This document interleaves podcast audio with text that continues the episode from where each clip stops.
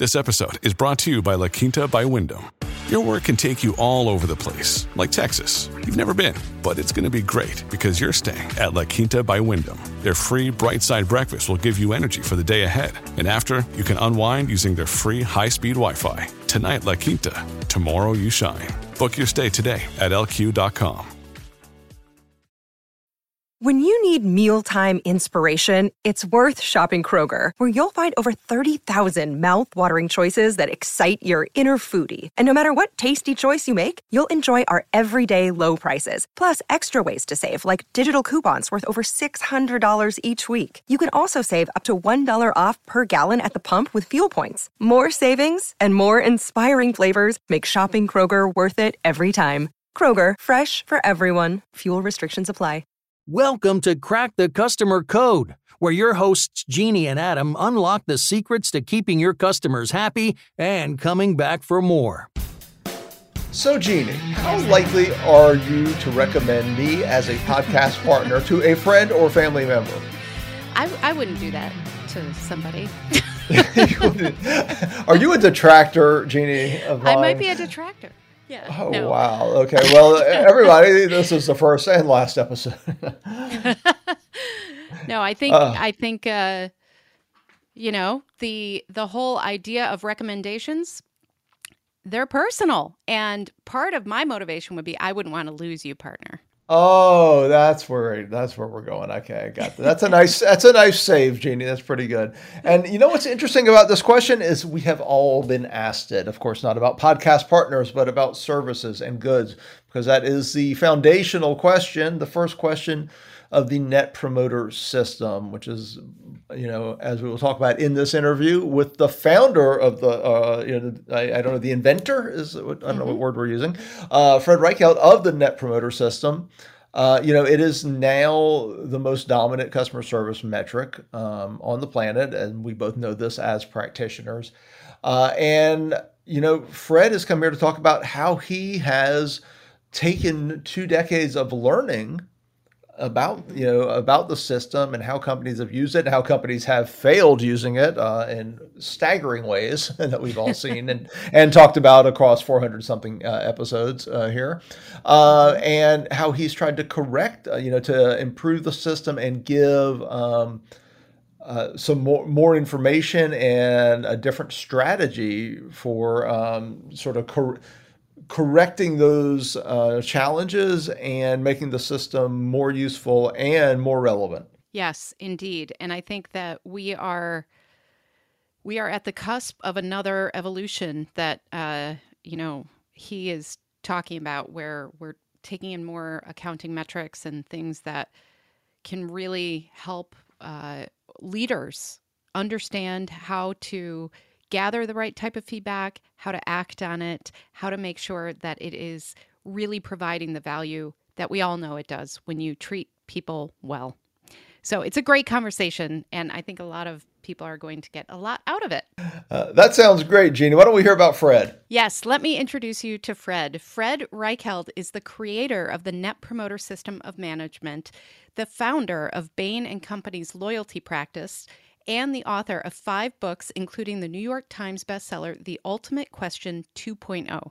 He is currently a fellow and senior advisory partner at Bain, where he has worked since 1977. Fred is a frequent speaker at major business forums, and his work on customer loyalty has been widely covered in the Wall Street Journal, New York Times, Financial Times, Fortune, Business Week, and The Economist. He has made 15 contributions to the Harvard Business Review and in 2012 became one of the original LinkedIn influencers, an invitation only group of corporate leaders and public figures who are thought leaders in their respective fields. In 2003, Consulting magazine named Fred as one of the world's 25 most influential consultants. According to the New York Times, Fred put loyalty economics on the map. The Economist refers to him as the high priest of loyalty. Reichheld graduated from Harvard College and Harvard Business School. He is based in Cape Cod and Miami. Fred, what an honor to have you with us. Thanks for being with us on Crack the Customer Code. Welcome. Nice to be here, Jeannie. Thank you. Uh, welcome, Fred. And you are, of course, the creator of the Net Promoter System, uh, which has been a cornerstone of CX management for many years. Uh, and you know, before we get into some of the changes and what what you've been developing lately, I'm curious about your experience with, you know, how it started and how we got to where we are today. So, can you share a bit of your take on, you know, where the the origins of uh, NPS and uh, how it fits now, how it's transitioning into um, you know, modern CX management. Sure, it, it, I'll go right back to the beginning. I started working at Bain and Company in 1977, mm-hmm. and noticed um, uh, an increasing set of firms. Sometimes they were clients, often they were competitors, or just companies that I was considering investing in, but they were all growing faster and more profitable, generating cash much faster than basic strategy principles would have uh, implied they could. And and I've finally figured out what united all these special companies. They they had earned superior loyalty from their customers and employees, and that was leading to a, a phenomenal economic success that accountants couldn't explain. And I, as I studied it, I started to see oh, there's a flywheel at the center of their successes. They're treating customers so well that they come back for more and bring their friends. Mm-hmm. That's making the employees proud to be a part of it, and are, it's inspiring them to innovate and be remarkable. So you get this self-generating loop that uh, accountants just, you know, they don't accounting generally accepted principles they don't force you to even keep track of how many customers you have, let alone how many are coming back for more or referring their friends. And and it that led to initially focusing on retention rates because I like to measure things and and man it, it helps you build a science and manage. The economics of retention was my first book, The Loyalty Effect. But it wasn't enough, you know, retention or defection it was it was too late to do something about it. And in many businesses, you know, purchase cycle might be six, seven, eight years. You know, if you're just looking at retention, good luck at actually learning in, in real time. So we we we we searched for a real time metric to give you a sense of the health of a of a relationship. And and I, I had this idea of I, I, sort of like this golden rule notion of love thy neighbor as thyself is the ultimate and that's the foundation of all good relationships. So i'm thinking how could i measure that? You can't ask somebody that you know uh, but, but you can ask them how likely you'd recommend this to a friend. Mm-hmm. and it turns out that that question gets to the core of have i been treated in a way that's so special that i'd want that experience for a loved one? You know i've been i have felt the love. And it it, it actually predicts repeat purchases quite well. It predicts referrals quite well, predicts how well you treat the employees, and, and a number of other benefits that, that loyalty earns. So that was Net Promoter. It, it, I thought I'd call it Net Lives Enriched because that's essentially what it is. Of all the lives I touch, how many are enriched, how many are diminished? Or if you're into Golden Rule, how many were, felt that they were treated by Golden Rule standards, how many didn't? And it's that moral foundation that has an economic set of consequences that evolved into Net Promoter. I love it. I love the way you just described that. And I think that speaks to so many customer experience professionals who work on these things, these sticky problems, and how do we measure and all of these things because we care, because we want that golden rule for everybody. So thank you for sharing that. And, you know, I'm curious because those of us who have been in this industry for a while, NPS was like I mean, you took over. Like, right? like NPS was everywhere. And it became sometimes almost used interchangeably as if you are um, using NPS, then you are quote unquote doing customer experience. And I'm just curious, like, I, I've been really fascinated by the more recent work you're doing and how you're putting new structure around this. So I'm just curious with kind of the evolution. What what did you see over these last few decades that you thought we have to we have to turn this around or we have to add to this or evolve this? What kind of prompted that? Well, I was pleased to see that I think Net Promoter now is is the uh, predominant framework for measuring customer mm-hmm. success in two thirds of the world's large businesses. So it has spread like crazy. Uh, part of the reason it spread is we made it open source and the community could innovate and, and experiment and come up with new ways to, to, to advance the, the science but it became clear to me there were a lot of bad ideas being implemented and and you know you had people pleading and bribing for scores and mm-hmm. reminders that oh only a 10 is a passing grade at our company and and and employees started hating it in some mm-hmm. places where it was so badly misused then i saw companies measuring it and by the way, it is very tricky to measure this correctly.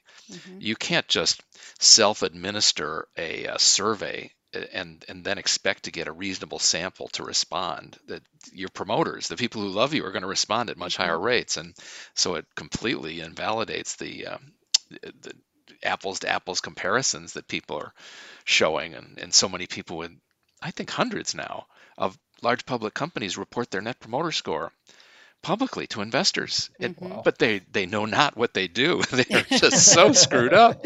Uh, and and I, I wrote the book to try and get things back on track. Winning on purpose. In there's several major objectives, but one is to get these cancerous practices that are usually well intentioned, but they're horrible, like reporting your scores publicly, not not knowing what you're doing, or linking customer service reps bonuses to their net promoter scores. Just, these are horrible ideas, and they mm-hmm. need to be stopped. but you know that's it's i mean there's so many things where it went off the you know i'm sure your original vision and your original science just went off the rails and i saw some of that when i was in retail. Um, and you know we've seen uh, all of us have seen it as practitioners. Um, just uh, one thing I'd love to get your um, your lens on is the idea that you know it is a net promoter system, and um, you know to me, it has always been crucial to have that follow up question, right? That question, what is the reason uh, for your score? And did you did you see that that was one of the ways it had really been? Um, I don't I don't want to use a bad word, but uh, you know, changed is that it just all became about the number and not the system. Yeah, I think a lot of people forgot that this whole thing is useless unless you have that open text verbatim explaining. Right. The mm-hmm. customer can explain in their own words why they feel the way they do and what needs to change. That that you know the brilliance of that feedback device means you're not leading the witness. Mm-hmm. Everybody, you know, every analyst loves structured data. So, gee, let me put a big questionnaire together and, and structure all these responses in a way I can do you know all of the regressions and, and, fancy statistics that that I can't. But that's not the point. If you lead the witness and tell them, here's how you should be thinking about satisfaction, you don't learn from the customer from their own experience. So yes, one open text response is as central to the idea of net promoter as asking one question. Mm-hmm. And I, I, somebody asked me the other day, gee, so so this um, uh, asking somebody how likely they are to recommend. That that's the crux of your system. I said oh no that's ridiculous. The crux of the system is have i enriched a life or diminished a life? Mm-hmm. and sometimes a survey can help you determine that. Sometimes you don't need a survey at all. There's digital yeah. signals out there. You're you see a customer referring business to you. You don't need to send them a survey to know mm-hmm. whether you've got a promoter or not. But it is this notion that we have to keep track of lives enriched minus lives diminished. And if that's going to be our, our life's objective function and not get confused by profits or cost per call as, mm-hmm. as our life's objective function.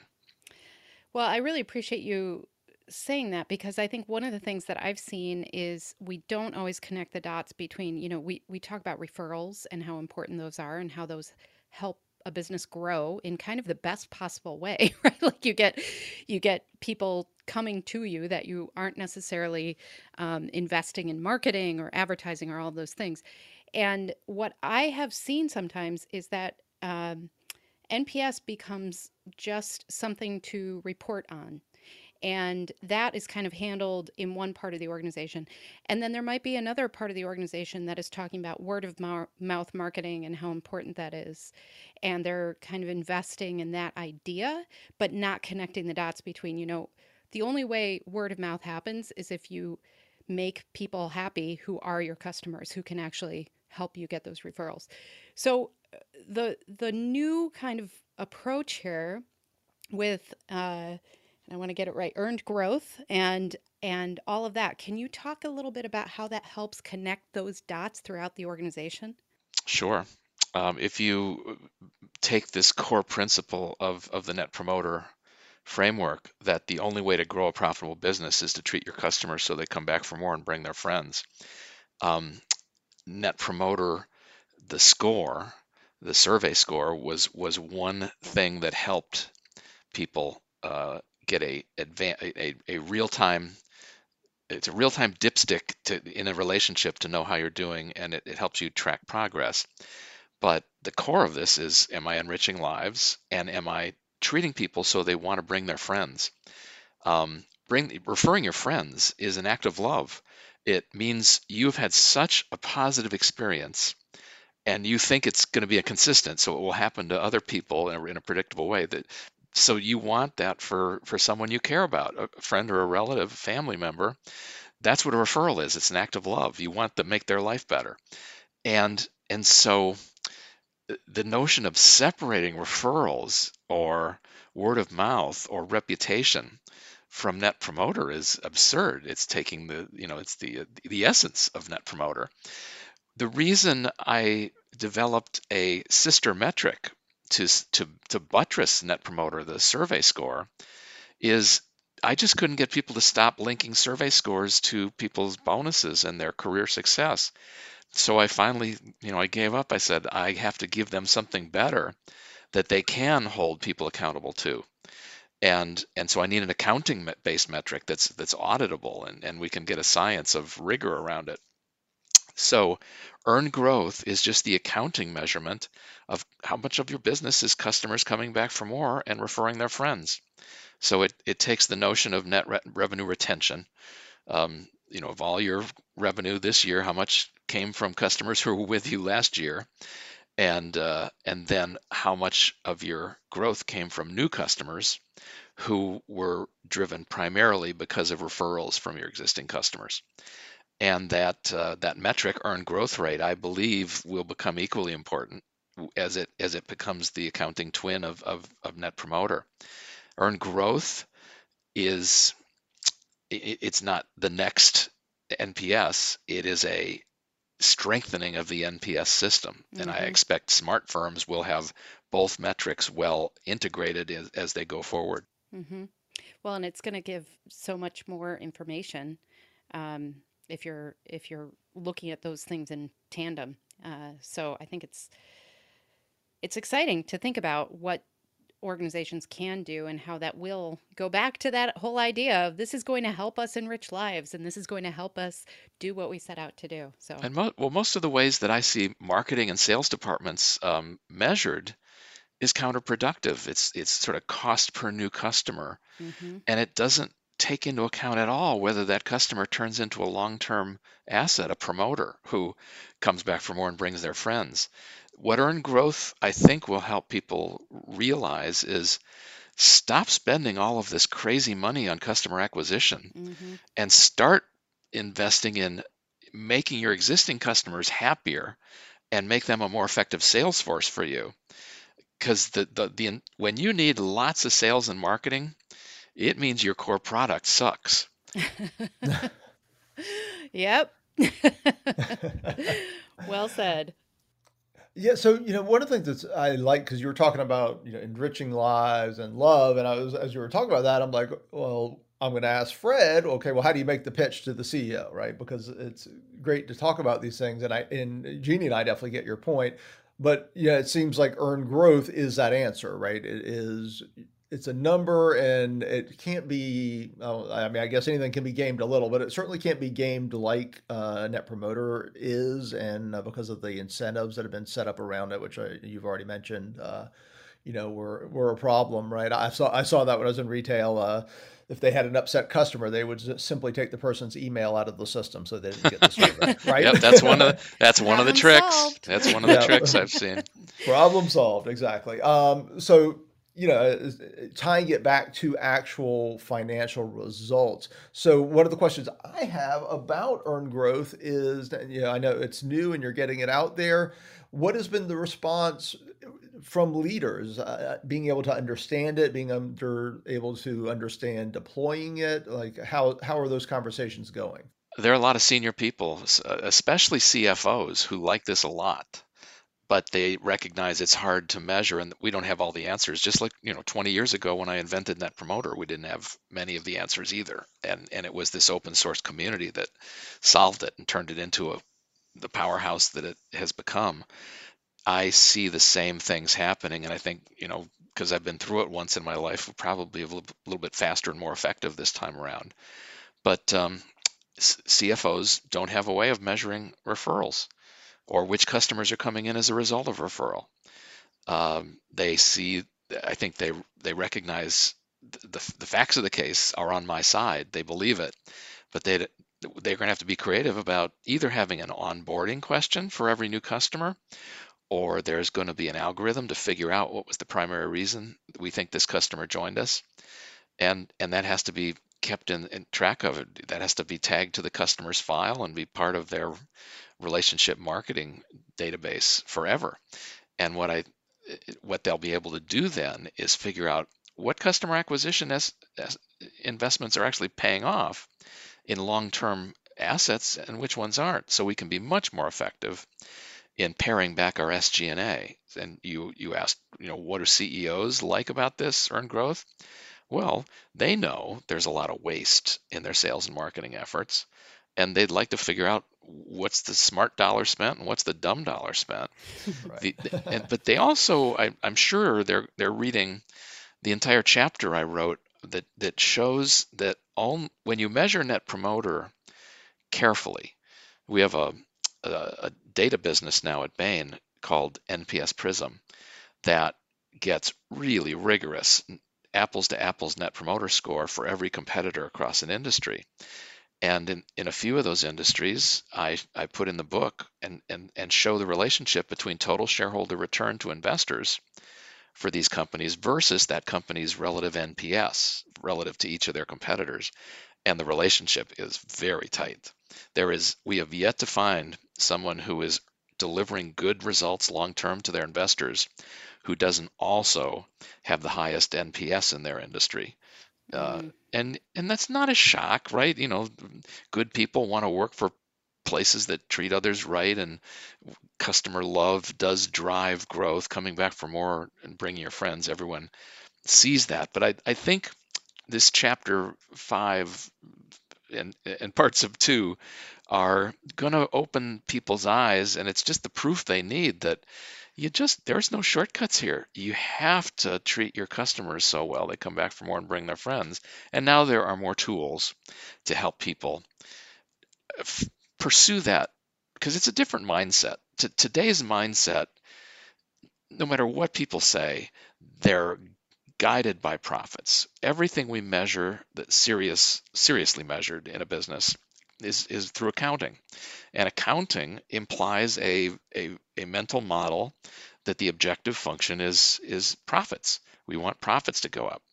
Now, that doesn't measure how much love and value you're giving to your customers. All it measures is the greedy self interest part of business of what you've been able to extract from their wallets. And by making, and, and that it's a financial mindset that's consistent with maximize shareholder value, but it's not right and and companies who are continuing to pursue it are destroying their companies.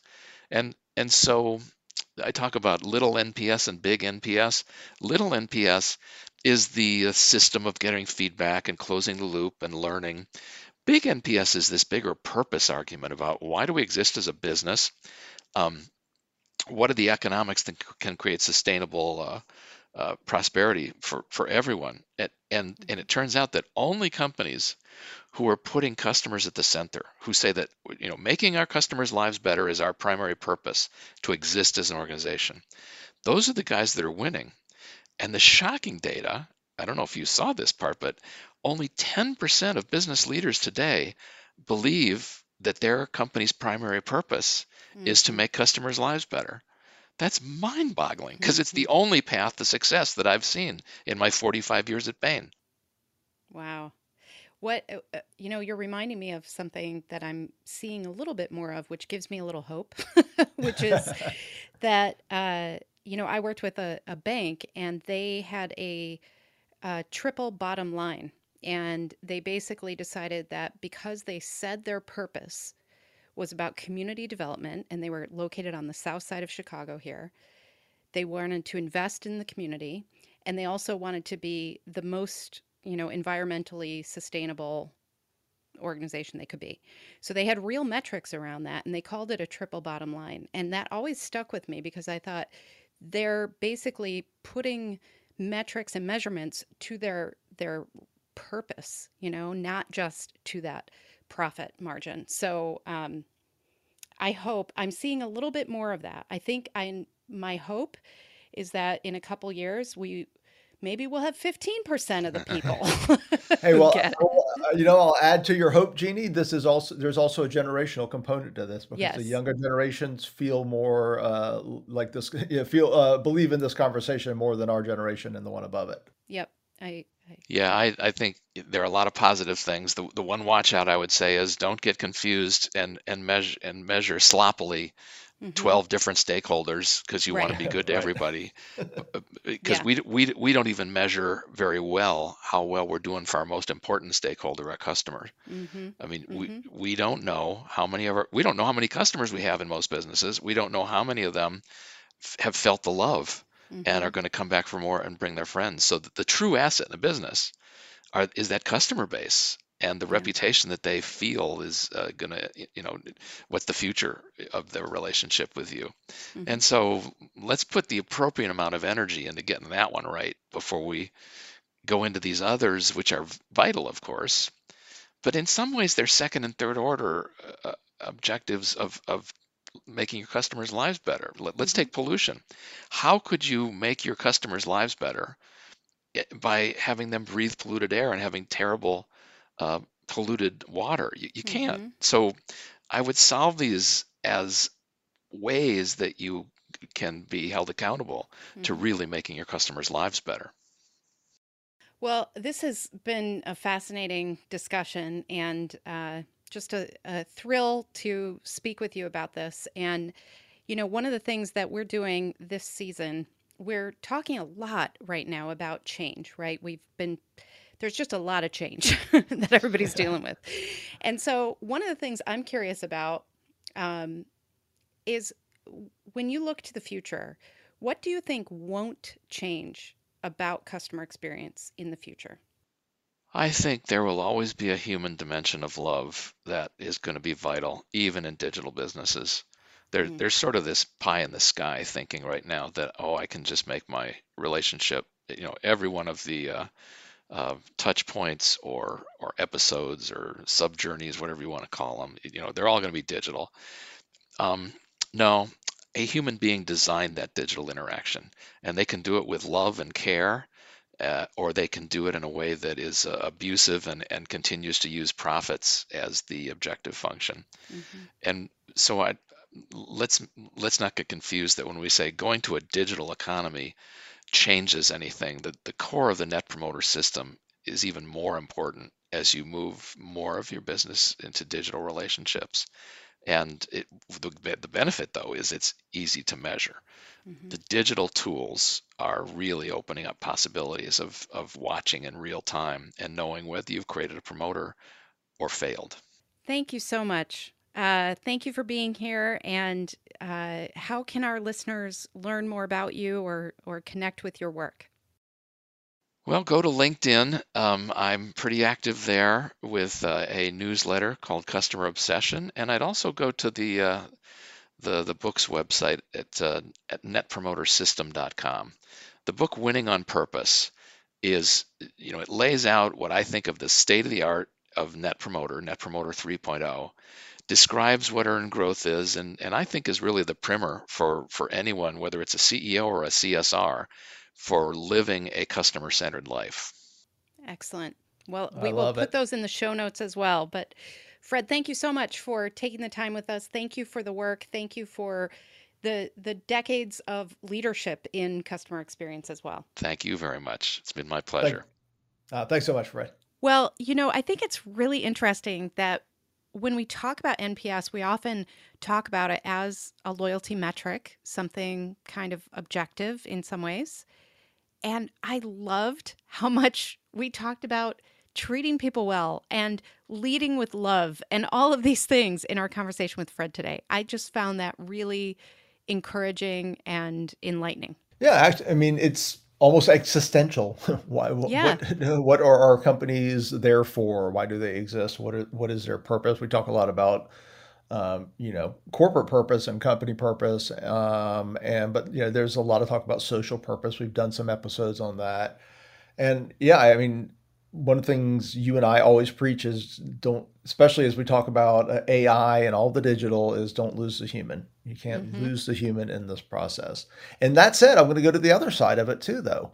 Um, you know, one of the things we've been talking about for years, everyone in our industry talks about, is you know NPS, whatever whatever metric it is, is all if it's a loyalty metric, it's always two steps removed from the money. Right. Right. It's, it's like, okay, well, how does that lead to retention? And then what is retention worth to me? Mm-hmm. Right. And how much did I pay to get it and all of that? And that's what I love about this earned growth, right? It's, mm-hmm. it's really getting rid of that gap that you have to explain we, as we talk about the ROI of customer experience. And that's, that's a bit of a broader topic, but it's still in that wheelhouse, right? It's really closing that gap and it's doing it to, as uh, your point, to um, make it more customer centric, right? To mm-hmm. focus on the behaviors that will um, create these customer behaviors. Yeah, for sure. And I think that's what it all comes back to. It all comes back to that question he he asked a few times of are we enriching the lives of our customers? What a great what a great thing to center ourselves around. And I think all of the work that he's done over the years and just how that has evolved as well um, helps us get closer to that, hopefully. One hundred percent. And you, you know, know Jeannie, I'm I'm saying it. No, no, no, Jeannie, you can't say who you cannot say who we love right now. You have to say, you know, who enriches our lives, Jeannie. Oh, okay. Thank you. Better. Thank you. Better. All right. it's our audience, it's our listeners, every single one of you. We have so much love for. Thank you so much for listening to Crack the Customer Code. We are a proud member of C Suite Radio, so be sure to check out all the great business content at c csuiteradio.com and c csuitetv.com. I'm Jeannie Walters. You can find me at experienceinvestigators.com. And I'm Adam Toporek, and you can connect with me at customersthatstick.com. Until next time, take care of yourself and take care of your customers.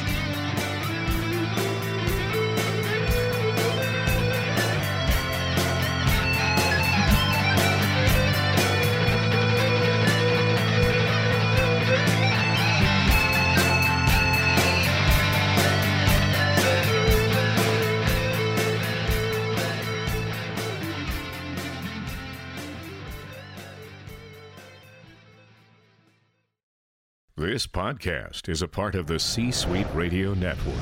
For more top business podcasts, visit c-suiteradio.com.